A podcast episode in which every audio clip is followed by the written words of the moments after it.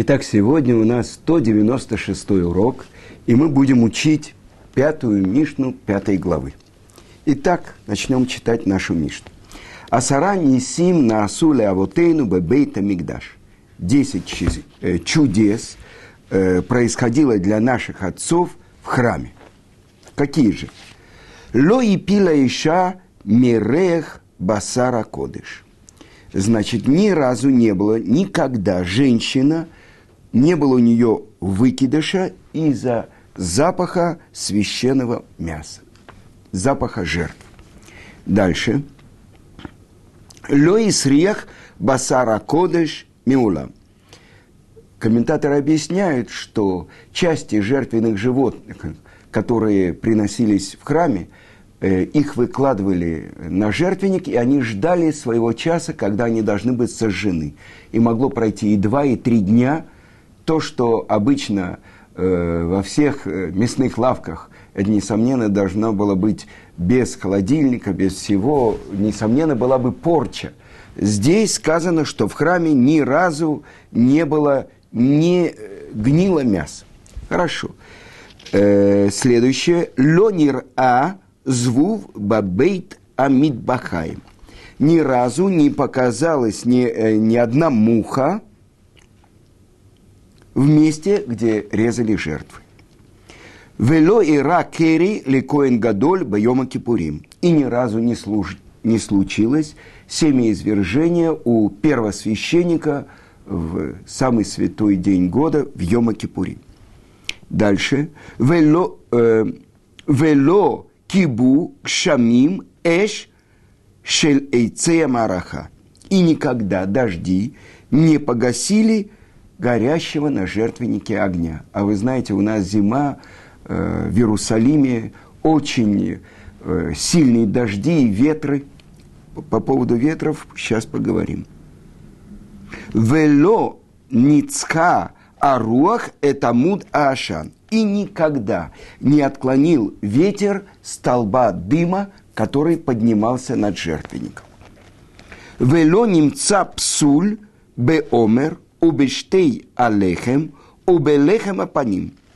И никогда не находилось ни на какого изъяна в хлебе, имеется в виду в приношении омера, это из ячменя приношение, и в двух хлебах, это два хлеба приношения, которые сделаны были уже из э, пшеничной муки, которые приносились э, в праздник Шивоот. И хлеб приношения – это 12 хлебов, которые э, менялись накануне субботы, и было особенное чудо, что они были такими же свежими и мягкими, как в день, когда их неделю тому назад положили – Дальше. Омдим цфуфим у миштахавим ревахим. Представьте себе, три раза в году все мужчины должны были показаться в храме. А это много сотен тысяч евреев.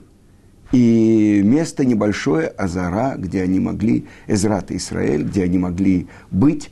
Так вот, они стояли, сказано, цофим, цфуфим, что значит некоторые, такая теснота была, что некоторые из-за тесноты их ноги не касались пола, подвешенные были.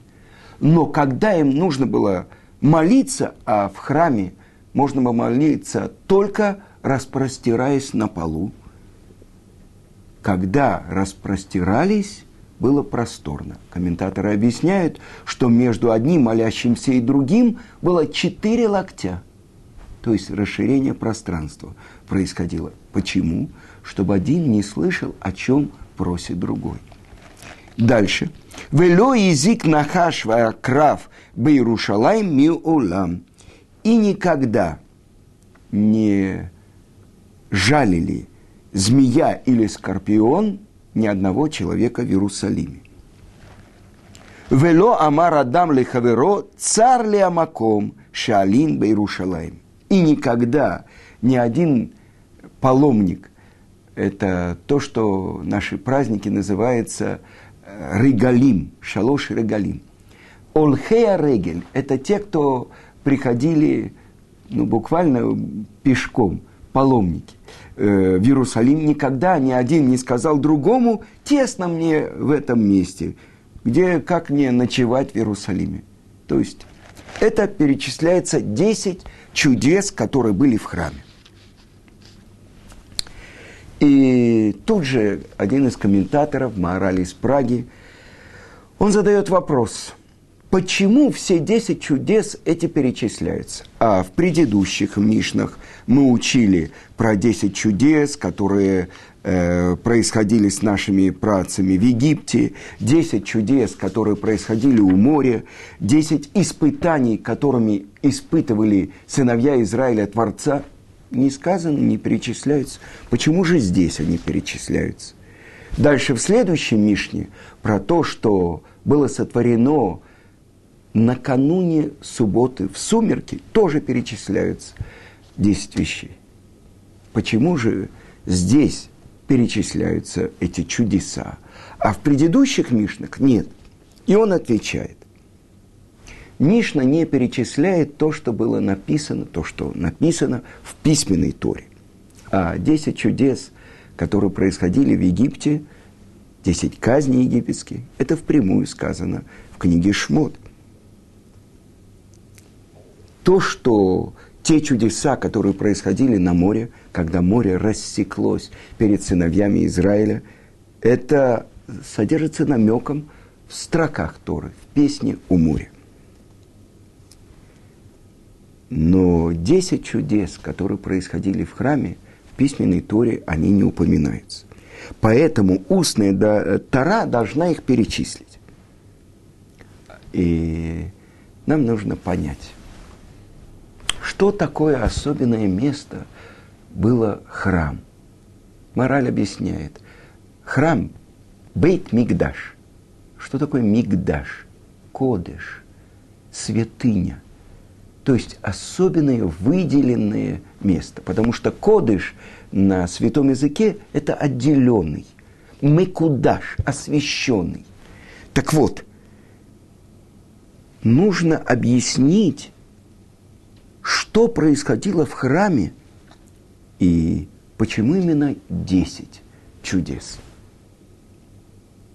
Кроме того, что мы уже знаем, что 10 – это число кодыш. Минимум община – это 10 евреев. И те вещи, которые мы должны произносить в общине в святости, чтение Торы, кадыш, э, молитва, общинная молитва, это только когда есть минимум 10 евреев. Значит, число 10 – это особенное число. То есть оно обладает особенной святостью. Поэтому и здесь происходило именно 10 чудес. Но другие комментаторы объясняют, что это 10 чудес, как бы главных чудес, а чудес было гораздо больше. Но объясняет это тот же мораль из Праги, то, что мы уже упоминали, что 10 чудес – десять казней, которые происходили в Египте, происходили за заслуги нашего праца Авраама, который выдержал десять испытаний. Но продолжает мораль из Праги и объясняет. И десять чудес, которые у моря. И больше того, десять чудес, которые происходили в храме. И тогда открывается первый еврей в мире Авраам – который выдержал 10 испытаний, которым подверг его Творец. За эти заслуги его потомки получили все те чудеса, которые происходили с, ним, с ними и в Египте, и у моря, и в храме. Но до того, как мы будем учить саму Мишну, я хочу вас спросить. Недавно, в пасхальную ночь, мы читали особенный пиют, особенные э, произведение, которое составили наши мудрецы, и мы пели его «Да ейну, да и да ейну, да ейну, да ейну». И там упоминается, и даже если бы ты ввел нас в страну, но не дал нам бейта бехира, то есть храма, Даейну. Я хочу вас спросить, как это Даейну? Мы же называемся бездомными, потому что наш дом разрушен. Около, уже около двух тысяч лет мы рассеяны по всему миру. У нас нет своего места, главного места, храма. Так вот, как же здесь мы говорим, что Даейну? И я встретил одного большого еврейского мудреца, который живет в нашем районе, и он говорит, что немногие знают то, что написано в трактате Санедрин, 97-й лист. Это глава, которая называется Хели. Каждый еврей есть у него часть в будущем мире. И там говорится, что та бедность, которая с нами в нашем изгнании, перед приходом Машеха мир будет получит насыщение, благоденствие. И что произойдет в святой земле Израиля до прихода Машеха, до восстановления храма? Это будет воздействие такого, что будет увеличение Торы в еврейском народе. И это то, что мы видим сколько ешив, сколько колелей, сколько мест, э, где маленькие дети учат Тору – это то, что он даже на моих глазах, я живу в Иерусалиме 33 года. В 79 году я приехал из Москвы в Иерусалим. На моих глазах, глядя в зеркало, я хочу вам сказать, что и я менялся. Но главное, меняется Иерусалим. Целые районы становятся религиозными. И это особенное явление, о котором написано – это то, что должно происходить перед раскрытием Машеха, перед собиранием всех евреев со всех концов земли в этом месте, перед тем, как будет отстроен третий храм, который никогда не будет разрушен. Но теперь вернемся, и я хочу, чтобы мы с вами поняли, что такое храм. Ведь э, первый храм, переносный храм, был построен в пустыне. По повелению Творца был избран Бецалель, внук Хура, и Олиав, которые получили особенную мудрость от Творца. И сказано, что Бецалель знал, как соединять буквы святого языка и открывал, как соединяются все компоненты, и он строил их, э, эти компоненты, из которых должен быть собран переносный храм. И сказано так, что строился храм из добровольного пожертвования евреев. И мы говорили про то, что написано в Торе впрямую. Вы асули мигдаш, вы шаханты бетохам. Постройте мне перен мигдаш святыню, то есть переносный храм, и я буду находиться в вас. И это то, что произошло, когда все увидели явное присутствие Творца в храме. И это то, что я слышал от Гаона Рамыш Шапира, что все то время переносный храм и первый храм – это период пророчества в еврейском народе после разрушения первого храма и после того, как был восстановлен второй храм через 70 лет, после возвращения из Вавилона, в начале его периода еще были последние пророки. Эзра, Нехемия, Малахи. Так вот, что было с нами в переносном храме? Когда были среди нас пророки. Больше того, приходя в храм, люди получали пророческий дар. И это то, что мы знаем. Пророк Йона, он получил пророчество, когда он радовался во время возливания воды на жертвенник в праздник Суккот. Так вот, что было с нами, когда с нами были пророки? Кто такой пророк? Нави. Нив сватаем. На русском языке есть слово нива, колосящееся поле. То есть пророк, слово которого творит – который передает нам слово от Творца. Настоящие пророки, истинные пророки. Тогда получается, и вот это то, что я хочу процитировать Гаона Рамыш Шапира, что с нами весь период пустыни и весь период первого храма и начало строительства второго с нами находилась гора Синай. Потому что у горы Синай произошло особенное событие. Все, кто стояли у горы Синай, превратились в пророков. Они видели Слово Творца и слышали видимое. То есть это то, что в нормальной жизни э, нам трудно представить. Мой учитель Равыцкак Зильбер, он рассказывал, что во время Сталинградской битвы видели звуки. Ну, то есть э, столько там было снарядов и так далее. Вот это как воздух. Вы знаете, когда костер разжигают, скоро, э, через несколько недель мы будем праздновать день, когда оставил этот мир – величайший каббалист Раби Шимон бар Йохай, ученик Раби Акивы. Так э, будут разводить костры, и в Иерусалиме дети собирают уже заранее палки и так далее. Но вы видели, как над огнем колышется воздух. Так представьте себе, пророк, он видит слышимое и слышит видимое пророчество все время, что с нами находился храм, что с нами находились скрижали завета, которые мы получили с горы Синай, это было место явного присутствия Творца. Больше того, то, что Талмуд описывает, что когда первосвященник в святой, в самый святой день, в Йома Кипурим, захотел святое святых, и он должен был там – воскурить благовоние, то, что называется петума кторет, и там было явное нарушение всех законов природы.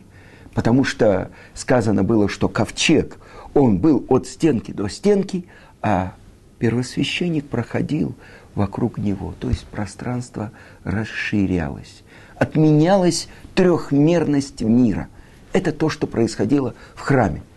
И это было явное чудо, когда в Йом-Кипур, после того, как приносили, сбрасывали с высокой горы Азазель козла отпущения, вторая нитка, которая была, обвя... которой обвязан был жертвенник, все видели, как из красной она превращалась в белую. То есть прощение наших грехов. Храм это особенное место. И поэтому говорилось, есть повелительная заповедь из Торы, бойтесь моего храма. То есть трепещите перед ним. И мы знаем, что человек должен был очищаться, чтобы войти в храм. И человек нечистый, он не имел права заходить в храм. Итак, храм. И особенные чудеса, которые происходили в храме. Десять чудес. И мы должны задать вопрос, что же особенное происходило в храме? И на этот вопрос отвечает мораль Праги. И он говорит так, что храм стоит на более высоком уровне, чем весь наш мир. Весь наш мир трехмерный и в, находится в границах времени. А все то, что объясняют наши книги, все то, что состоит из э, компонентов, оно разлагается через какое-то время на эти компоненты. То есть подвержено разрушению, гниению и так далее. Весь временный мир, он исчезающий мир. Но храм – то, что стоит над миром. И поэтому храм, который обладает особенной святостью, Мигдаш, он отделен от исчезновения. Он не имеет отношения к множеству исчезающих материальных предметов. Больше того, сказано так в трактате Баба Батра про Гордуса, который убил еврейских мудрецов – и он оставил одного еврейского мудреца, Бабы бен Бута. И он пришел к нему и начал говорить дурное про царя и так далее. И слепой мудрец не знал, кто перед ним. Но он отвечал ему, что запрещено проклинать царя даже когда ты находишься наедине с собой. И когда услышал Гордус про то, что как еврейские мудрецы осторожны, он спросил, что же я могу сделать? Это я тот, кто убил всех еврейских мудрецов. И ответил ему еврейский мудрец, ты погасил свет всего мира, то есть те, кто несет знание устной Торы. Поэтому иди и займись светом всего мира. То есть обнови храм. Это называется свет всего мира. И тогда это понятно, что свет – это то, что дает существование миру. И это первое вайомер, первое впрямую сказанное речение при сотворении мира. И сказал Творец, что был свет, и стал свет. Так на нашем языке мы называем самое высшее духовное творение. То есть мы говорим свет от Творца. И поэтому все чудеса, которые творились в храме, связаны с отдалением от исчезновения. Начиная от самого великого и кончая самым малым. То есть с храмом не было связано ни порча, ни исчезновение. Итак, возьмем первое, то, о чем говорит наша Мишна, что ни разу женщина не было у нее выкидыша в храме от запаха священного мяса, который сжигали на жертвеннике. Если происходит выкидыш, это как бы исчезновение жизни. Погибает ребенок. И Мишна говорит, что ни разу такого в храме не происходило. Гибель человека. А затем э, другое исчезновение, порча священного мяса. А дальше говорится, что там, где резали э, жи, животных, жертвенных животных, не было ни разу видно мухи. Представьте себе запах паленого мяса. Там, где резали животных, там э, коины служили босиком. До щитолок им доходила кровь жертвенных животных. Это запах благовонный перед Творцом. Больше того сказано, лахми, так говорит Творец, мой хлеб благоуханный.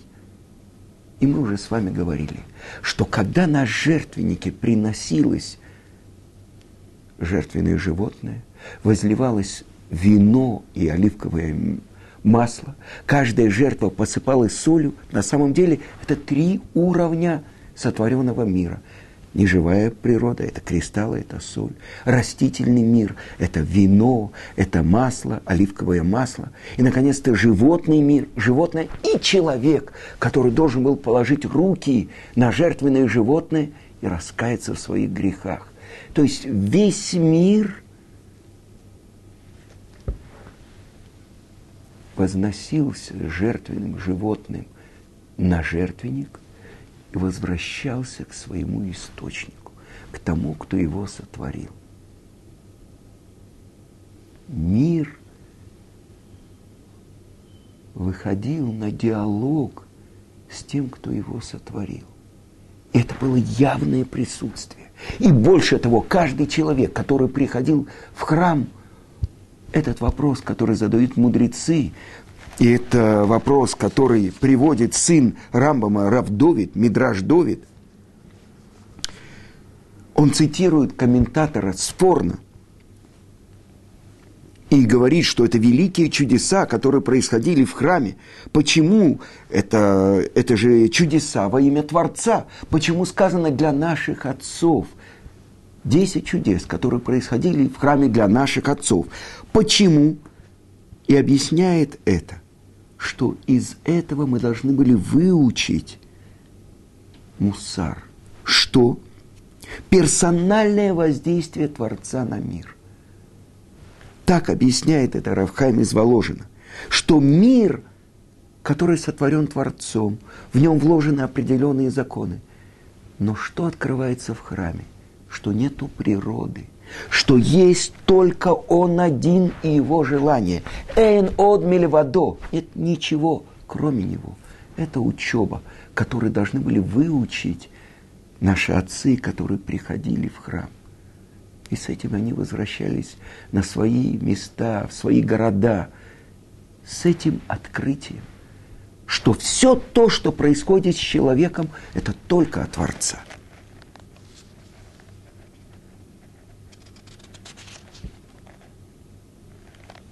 И в храме не происходило никакой порчи.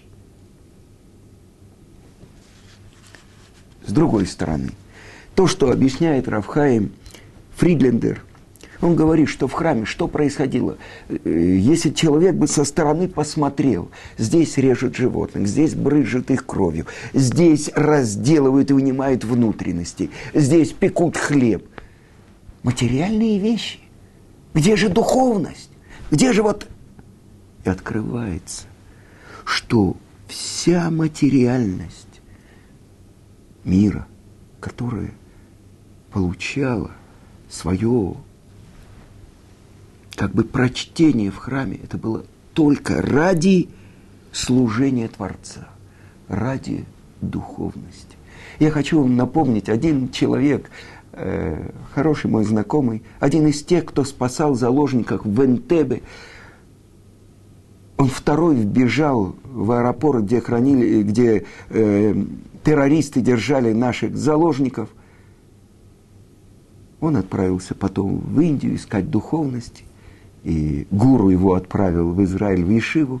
И вот он был первый ночь Седера, и он был у одного равина.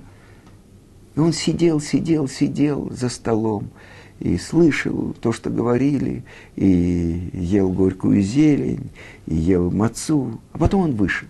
И за ним вышел раввин и говорит – что происходит, почему ты вышел? Он говорит, ну что это такое? Там в Индии, это же 40 дней он пил только молоко, постился, чтобы достичь духовности. А здесь есть так, есть так, это мацу здесь, это с горькой зеленью так, пить вино так. Что это такое? Где духовность?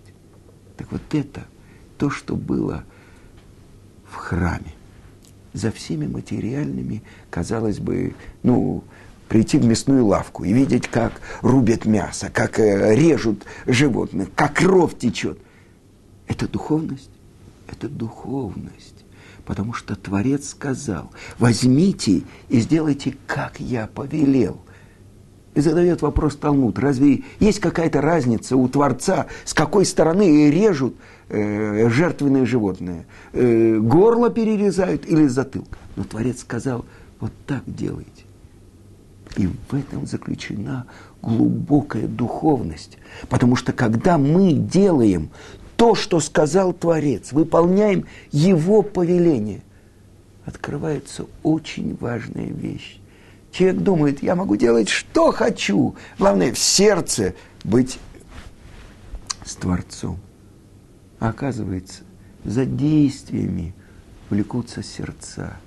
И тот, кто находился в храме, в праздник, он выходил другим человеком.